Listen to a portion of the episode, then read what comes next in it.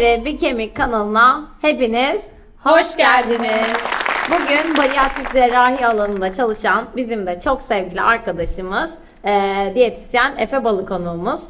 Efe'cim merhaba. Öncelikle katıldığın için çok teşekkür ederiz. Ben Asıl davet için çok teşekkür ediyorum. Heyecanlı mısın? Heyecanlıyım. Normalde hiç heyecanlanmam ama sizde olunca bir heyecanlandım. Ay çok teşekkür ediyorum. Sevgidendir diyelim. Ya, öyle Olabilir. diyelim. Olabilitesi yüksek tabii. Şimdi ilk sorumuzla başlayalım. Pınar sen başlamak ister misin? Tabii ki. E, öncelikle bu alanı neden seçtin? Hani biz biliyoruz ama dinleyicilerimiz de dinlesin. Valla bu alanı seçmemde aslında kendimi seçtiği bir şey değil.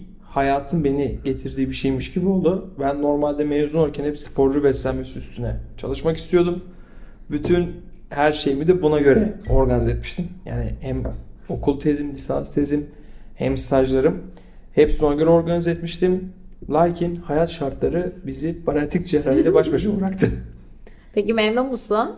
Memnunum. İşin içine girince bir memnun oldum. Yani en başta bir yaparken hep işte stajlarda da vardı bende o. Abi yani hastane bizi bozar ya falan. Ben böyle hiçbir hasta vizine çıkmazdım. Hastane ortamına gerilirdim falan. Hiç çalışmak istemezdim hastanede. Ama işin içine girdikten sonra özellikle bu alanda yani bariatrik cerrahi alanda işin içine girdikten sonra ise e, insanların o hayatlarındaki değişim, oradaki o hayatta çünkü her konuda değişiyor. Yani mutluluk, moral, motivasyon, hareket. Oradaki o değişim verdiği tatminat böyle mesleki tatminatın daha üst düzeyde olduğunu düşündüğüm alanlardan biri. Peki neden bu kadar popüler oldu Efe? Yani bundan sen ilk çalışmaya başladığında bu kadar popüler sanki değil gibiydi. Yani şöyle ben ilk çalışmaya başladım. Ben 5 sene oldu. 5-6 yıl oldu ben çalışmaya başladım bu alanda. Ee, yine bir popülaritesi vardı ama sanki Türkiye'de evet bu kadar yoğunlaşılmamıştı. Aslında dönüp baktığımız zaman tarihi çok eskilere kadar gidiyor. Hatta ilk cerrahi ameliyatının Kastilya kralına yapıldığı söylenir. Aa, çok enteresan. Ee, kralın çok aşırı kilosu var. Ee, diğer kuzeni geliyor krallığı fethediyor. Kilolu olduğu için karşı koyamıyor falan. Sonra babaanne kralın ağzını diktiriyor. Ay Bu da bir ameliyat ya. sonuçta. Ya, Evet. gerçekten. Korkunç. Korkunç gerçekten. Bak ağzını, nasıl ağzını, ağzını diktiriyor sadece pipetle beslenmeye başlıyor. O şekilde kilo veriyor. Kilo verince geri krallığı eline alıyor. Vay Çok enteresan hiç duymamıştım. Ya ben de hiç şey e, benim ilk duyduğumda çok şaşırdığım bir hikayeydi. Yani tacizi buradan başladı söylüyorum. Sana daha insaflı e, noktalara gelmiş. Ha çünkü hatırlıyorum biz sanki okuldan mezun olduğumuz yıllarda bu kadar işte bariyatrik cerrahi diyetisyeni olalım ya da böyle bir alana yönlenelim gibi Zaten kaç tane yoktu. aktif olan hastane vardı? Çok azdı. Evet. Yani en bilinirliği işte Mehmet Ali Hoca ile Ahmet Türkçeper'di. Yani İslam Pratik adı altındalardı. Ee, bizim okuldan Fatma vardı. Fatma Kahraman. O daha çok bu alandaydı. Nazlı Hoca vardı. Nazlı Hoca o Halil Coşkun yanında çalışıyordu. Yani benim bildiğim bu kadardı. Ee, yani okulda da zaten çok bununla ilgili bir ders mers bir şey görmedik. Bir ders bile bir şey yapmıyordu. Hani ben hatırlıyorum stajdayken ilk vaka çok büyük bir hastanede aslında bilinen bir hastanede staj yapmıştım. Ama genel cerrah ilk obezite cerrahisi ameliyatını yapmıştı Ay, yani. çok da riskli evet, ya. çok riskli. Sen al doktorun ilk ameliyatını. Evet, ona denk gelmiştim. Peki insanlar neden bu kadar tercih ediyor? Yani son zamanlarda bu kadar çoğalmasının sebebi ne? Ya şöyle söyleyeyim. Obezite artık dünyanın en büyük sorunundan biri bence. Yani dünyanın en sıkıntılı hastalıklarından bir tanesi obezite. E, çünkü her şeyi tetikliyor. Şeker, kanser her yere götürebiliyor kişileri. Ve bir yanda bu kadar cerrahin yükselmesinin sebebi de e, kişilere bir kolay yolmuş gibi geliyor ama bunu ben biraz Türkiye için söylüyorum. Yani bizim ülkemizde böyle biraz bunu bir kolay yolmuş gibi görüyorlar. Hani olayım ameliyatı, bütün her şey bitsin, gitsin, zayıflayayım, ömür billah da böyle hayatımı ben Kilo zayıflayıp almadan, kilo almadan götüreyim diye bir düşünce var. Bizim ülkemizde patlamasının sebebi biraz bundan kaynaklı. Ama zaten bizden öncesinde Amerika'da yani daha gelişmiş olan ülkelerde bu ameliyat çok uzun yıllardır çok yine yüksek rakamlarda yapılıyordu, uygulanıyordu. Ama tabii oralardaki prosedürler bizim gibi olmadığı için böyle her örnekten olamıyor ameliyatı. Maalesef. Peki gerçekten işe yarıyor mu? Bu kadar artıyor ameliyat sayısı ama hani gerçekten hani dinleyiciler ne düşünür bu konuda bilemiyorum ama. Yani şöyle söyleyeyim, işe yarıyorluk konusunda şimdi bunun belli başlı kuralları var. Ee, bir cerrah, yani ameliyatın doğru yapılması lazım. Çünkü biz bazen onunla karşılaşabiliyoruz. Çünkü ben Koray Tekin yanında çalışıyorum. Koray Hoca ameliyatı Türkiye'de ilk yapan kişilerden bir tanesi. Ee, bize çok geliyor mesela. Yanlış yapılmış ameliyatlar, yani tam yapılamamış, doğru yapılmamış ameliyatlar sonucunda işte ilk 6 ay kilo verip sonra da tekrar geri kilo alan kişiler falan gelip tekrar bir revizyon ufak toparlamalar gerekebiliyor. Ondan dolayı ilk nokta cerrah. Yani cerrahın ameliyatı olması gerektiği gibi düzgün, kurallara uygun bir şekilde uygulaması lazım. Sonrasında ise biraz kişinin ben ameliyatı oldum, konu bitti. Bundan sonra ne bir diyetisyen ne bir doktor yüzüne bakacağım gibi algıya girmeden bir diyetisyenle hatta gerekirse işin psikolojik tarafı için bir psikiyatr bir psikologla birlikte biraz böyle bir organize bir çalışmayla gitmesi lazım. Bu şekilde götürülürse gerçekten çok efektif. Yani ben çünkü hocanın en eski hastasına kadar takip ettiğimden dolayı 10 sene önce, 8 sene önce ameliyat olmuş kişilerde bile oturup konuştuğumuz zaman gerçekten kurallara hala uyuyorsa yani belli bir düzeni, belli bir dengesi bir şey varsa kilosunu Yaşam koruyor. şeklini değiştirdiyse. E, tabii ki. Her Yani- yoluna çıkıyor Evet. zaten yani. yani orası değiştirildiyse devam ediyor. Ama sonra tekrar bir eskiye dönüş varsa hani eski ilk kilosuna gelemese bile yine tekrar bir tabii bir ciddi kilo artışları olabiliyor. Peki hastalar bu ameliyat esnasında ve sonrasında e, zorluklar yaşıyor mu? Yani bu e, işte suplementlerle besleniyorlar, ilaç alıyorlar. Bunlar ne kadar süre boyunca sürüyor? Yani onu şöyle söyleyebilirim. Şimdi tüp mide ameliyatı sonrasında e, multivitamin takviye süreci var. Ve buna da 1-1,5 yıl olarak diyoruz biz. Ama 3 ayda bir rutin kan kontrollerimiz var bizim. O kan kontrolleri sonucunda da spesifik olarak bir eksiklik varsa atıyorum B12 demir gibi takviyelerde o zaman o takviyeleri de özel olarak ekliyoruz. Multivitamin ek olarak.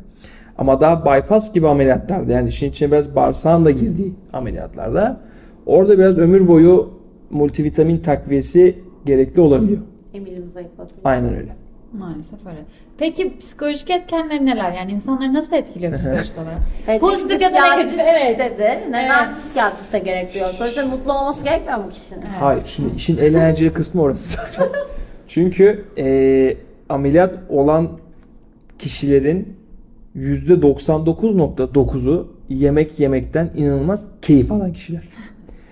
E, ve o ellerindeki en önemli şey gidiyormuş gibi oluyor. Atıyorum en çok da tüp mide ameliyatı sonrasında işte böyle oturup kilolarca et yiyen bir kişi belki böyle iki parmağı kadar bir et parçasıyla doygunluğa uğraşmaya başlıyor ve doğal olarak tatmin yaşamıyor kişi.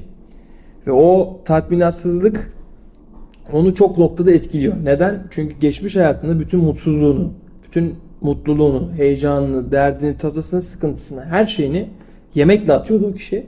Şimdi siz de onun elinden en büyük güvenli silahını alıyorsunuz. Bana çok geliyordu mesela ya ben işte ıslama köfte miydi? Ee, ıslama köfteciye işte gittim. Normalde ben orada iki tabak yerdim. Sadece iki tane köfte yedim ve doydum. Ve ağladım diyordu kişi. Çok mutsuz. Ve çok mutsuzum. Yani hani bu beni çok mutsuz ediyor diye bunu duyuyoruz. Ana şey bu. Buraya adaptasyon süreci bir problem. E sonrasında kişinin bedensel değişime adaptasyonu biraz zahmetli olabiliyor. Çünkü işte 160 kilolardan bir anda işte kadın erkek değişkenlik gösterirse atıyorum ne bileyim 70 kiloya düşüyorsunuz. Yani 90 kilo gibi kayıp ortaya çıkıyor. E doğal olarak kişinin o 90 kiloluk kayba adaptasyonu biraz Zor oluyor. zor oluyor. Peki hani birazcık da dedikodu olmasın şimdi ama bu obezite ameliyatı sonrası insanlar boşanıyorlar mı? Ya Bunlar demek istemiyordum. İlk aklıma Ama evet geldi. gerçekten Aynen. hani gel ama biliyor musunuz bu oluyor yani. Belki kilo kay hani biz diyetisyen olarak hani bu bu kadar değişim hızlı olmadığı için hani insanlara ben bunu da sık gördüm söyleyemeyeceğim.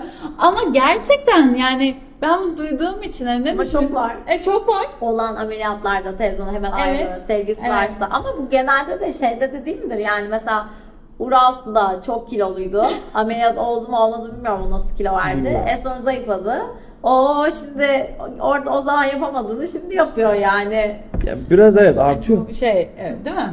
Yani değişen ad, yani ad, Duyuyoruz diyeyim. gibi. Yani hani artıyor değil mi? Duyuyoruz diyeyim. Kulağımıza geliyor Kulağımıza geliyor. şeyler. Çünkü insanlarda ya ben bunlardan biliyorum. Bir tane danışanım vardı. Danışanımın eşi oldu. Normalde adam gelir gider. Yani normal birisi. Çok ya iyi bir insan. iyi bir insan yani. Ama ameliyat oldu. Ver, kilo verdikten sonra eşi bana hani görüşmelerde şey demeye başladı tabii baş başa yaptığınız görüşmelerde. İşte saçlarını bir değişik tarıyor artık. Yok şöyle yapıyor. Yok aynaya saatlerce bakıyor. Hani e, gel tabii ki insanlar yüksek kilolardan düşük kilolara inince kendilerini iyi hissediyorlar. Ona göre giyimleri vesaireleri değişiyor ama hani bazen sanki böyle şeyler de duyuyor gibi. Yine hep Evet. aynaya bakıyor. Evet evet. mesela. Ha, Bir şey evet, bence de. Duyuyoruz. Duyuyoruz diyelim yani. Peki Tamam. senin burada rolün nedir Efe? Yani e, kişi bariyatrik cerrahi ameliyatı oldu. Sonrasında bir diyetisyene neden başvurması gerekiyor? Ya da diyetisyen takibinde olmadığında ne gibi sıkıntılar yaşayabiliyor? Yani şöyle söyleyeyim. Eee hani Koray Hoca'nın lafıyla şey yapayım. İşte hoca hasta hastaneden taburcu olurken bize Koray Hoca der. Hani bundan sonra inşallah benim değil Efe'nin hastasısın diye. Diyetisyen önemi aslında o kadar önemli. Çünkü çok yanlış bir beslenme ile zaten bu kilolar alınmış. Sonrasında bir ameliyat süreci uygulanıyor. İlk oradaki hamle kişinin o yanlış beslenme alışkanlığının değiştirilmesi. Çünkü o değişmezse yani ameliyattan da çok hani istediği kilolar verilir. Ama işin koruma kısmında sorunlar ortaya çıkabilir. Ondan dolayı ilk o alışkanlıkların değişmesine diyetisyen çok önemli bir rol alıyor. Kişiye yeni beslenme alışkanlığı nasıl olması gerektiği, daha doğrusu sağlıklı ve dengeli ve düzenli bir beslenme alışkanlığı nasıl olması gerektiği anlatılıyor. Ama burada bir parantez var. O küçük mideyle beslenme aslında nasıl olmalı? Erken dönemde yani ameliyatın erken döneminde özellikle ilk bizim için odak noktamız orası. Yeni küçük bir midemiz var. Bu mide alışma sürecinde nasıl beslenmeliyiz, ne yapmalıyız, onu nasıl kontrol etmeliyiz, onu eminim nasıl kullanabiliriz bunları anlatıyoruz biz. Sonrasında yavaş yavaş süreç işte bahsettiğim o beslenme alışkanlığının değişmesine doğru gelmeye başlıyor. Eğer ki bir diyetisyen desteği olmadığı zaman ise yine bu da geliyor mesela başka yerde ameliyat olup işte 3 ay sonra 6 ay sonra 1 yıl sonra bana yazanlar oluyor. Hepsinin aynı cümlesi şu. Ya ben her şeyi yiyebileceğimi zannediyordum. Ama her şeyi yediğimi yediğim zaman da geri kilo almaya başlıyorum. E, insanlar ameliyat olup da gidip e, ameliyat odasına baklava börek getirenler oluyor. Fatih Yürek öyle yoğun bakıma yapmamış mıydı? Ya işte onlar yapılıyor. Ee, bizim de bir hastamız vardı öyle. Hani bir şey olmadı da. Ya mesela biz onunla yaşadığımız bir olaydı bu. Şimdi her şey önden önden deniyor. Şimdi ilk bir aylık süreçte bir beslenme protokolü var. Hemen hurra hadi istediğin yiyebilirsin diye çıkmıyorsunuz. Bir aylık, bir buçuk aylık bir beslenme süreci var. Şimdi her şey önden önden deniyor. Diyor ki bak bir şey olur, olabilir ama bana bir şey olmadı. Olabilir ama bana bir şey olmadı. Olabilir ama bana bir şey olmadı. Olabilir. En son bir fındık denedi. Gece kaçtı? 11 buçuk muydu? Neydi? Beni arıyor. Efendim dedim. Ben çok kötüyüm. Ne oldu dedim. Fındık yedim. E ben dedim dedim. Evet. Yani şu an dedim yapabileceğiniz hiçbir şey yok. Tek şey kalkıp yürüyeceksin, bekleyeceksin. Ama dedim bu da bir ders olsun. Ya. Yani işte o aç gözlü gitmiyor çünkü ameliyat sonrası. Yani o göz açlığı gitmiyor. De korkuyor insanlar sanırım bir daha yiyemeyecek miyim diye. O yüzden hızlı hızlı her şeyi vücuda denetmeye çalışıyor. Bir de bazen farkında da olmuyorlar. Yani bu kadar miden değişti, sistemin değişti. Unutuyorlar. Evet. O Farkında da oluyor olmuyorlar. bazen. Evet. Ben unuttum diyor. Ameliyat oldum attım ağzıma diyor. Bir şey olmaz değil mi diye yazanlar da var yani. E, tabii canım ben bir kere onu konuşmuştuk galiba podcast'ta. Bir danışan öyle 10 tane cappuccino içiyormuş günde ve bunu söyleme gereği duymuyor yani. O onun hayat Rutini. rutini. Şimdi o ameliyat olduğunu varsaysak o yine onu içmeye çalışacak. Çünkü onun rutini. insanlarda da atıştırmalıklar rutin. Onu sürekli yapmaya çalışacak yani. E tabii ki çabalıyor ama işte gitmediğinden dolayı atıyorum o kadar iç- içemiyor cappuccino'yu. O kadar içememesi cappuccino'ya vakit ayırmış oluyorsun. Su çok önemli bizim için. O zaman suya yer kalmıyor. Tabii. Yani bu tür böyle ufak işte o yeni midenin kullanım kılavuzu gibi hani bir diyetisyen desteği alması lazım. Peki alkol neden bu kadar ön planda? Alkol şöyle eee, şimdi alkol ameliyat sonrası biraz daha çabuk çarpıyor kişilere daha çabuk bir etki göstermeye başlıyor. Biz hatta şey deriz hani için deneyin ama içerken dikkat edin. Hem kalorisel kilosal bazlarda hem kilo vermesini durdurabilir kişinin verdiyse bile korumada geri kilo aldırabilir. Ama ana sorun bir kadeh çarpı 4 kadeh gibi etki gösterir. Yani bir kadehle 4 kadeh etkisi yaşanabilir. Ee, bir hastamıza da o da olmuştu. Ee, çok aşırı içip içip yine böyle gece saatlerinde ben çok kötüyüm diye. Gece gece Yine bir gece saate ben çok kötüyüm diye konuşmuştuk. Niye ne oldu? Ne kadar içmiş? Eskisi gibi işte senin dediğin cappuccino mevzusu gibi. Ben eskiden çok içiyordum ve 8 kadeh şey içmiş. Oh. Rakı içmiş. E şimdi o kadar Yat uyu. doğal Al olarak şey ağzı dönmüyor yani. falan modunda. Peki alkolizm gerçekten artıyor mu ameliyat sonrası? Ya ben onu şöyle yorumluyorum. Biraz evet alkole kayma görüyoruz. Hani ben de onları hani görüyorum ama o biraz bence şundan kaynaklı. Ee, işte aynaya çok bakma falan mevzularında sosyallik artıyor kişilerin. Peki acaba şey mi de olabilir mi? Yani o yemeğe duyulan tatminin azalmasıyla alkolden kişi tatmin olmaya başlıyor olabilir mi? O da bir şey olabilir. Bir de şu bir sebep olabilir. Sen bunu deyince aklıma geldi. Şimdi sıvı besinler daha rahat tüketilebiliyor.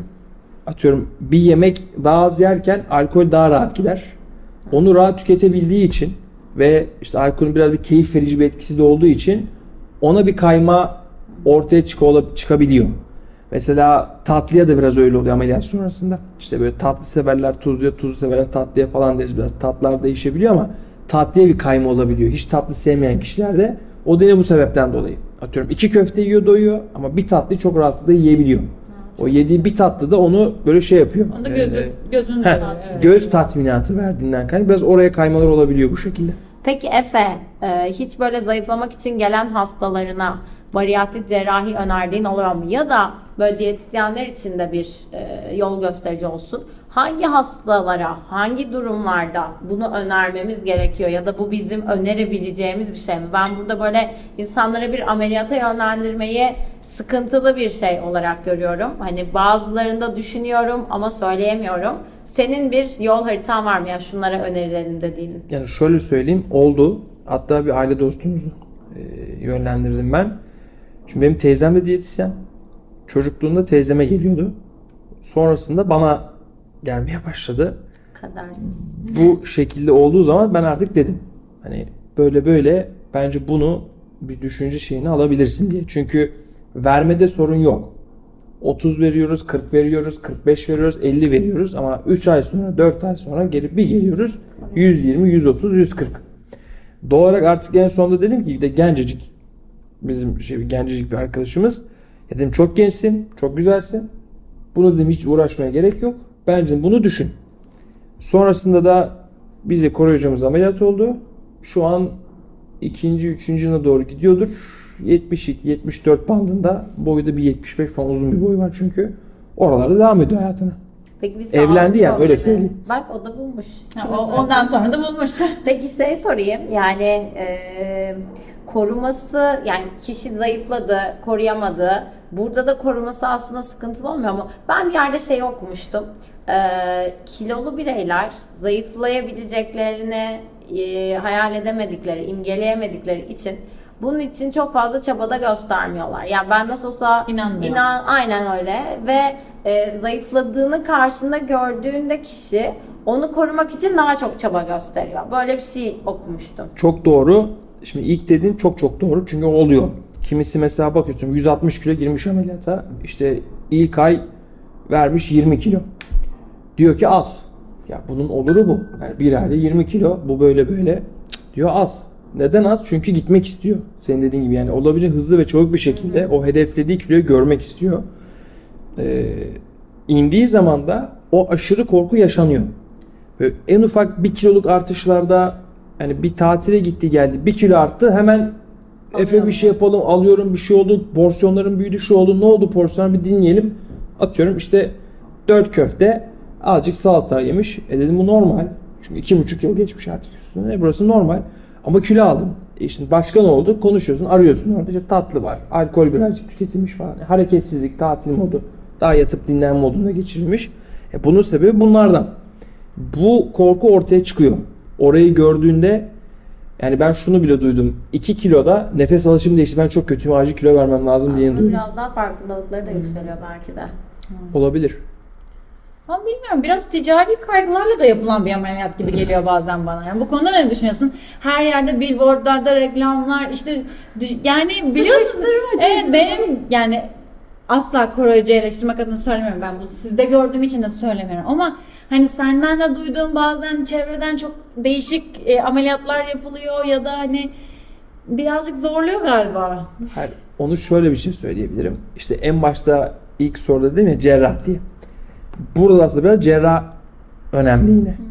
Şimdi e, bunun kuralları var.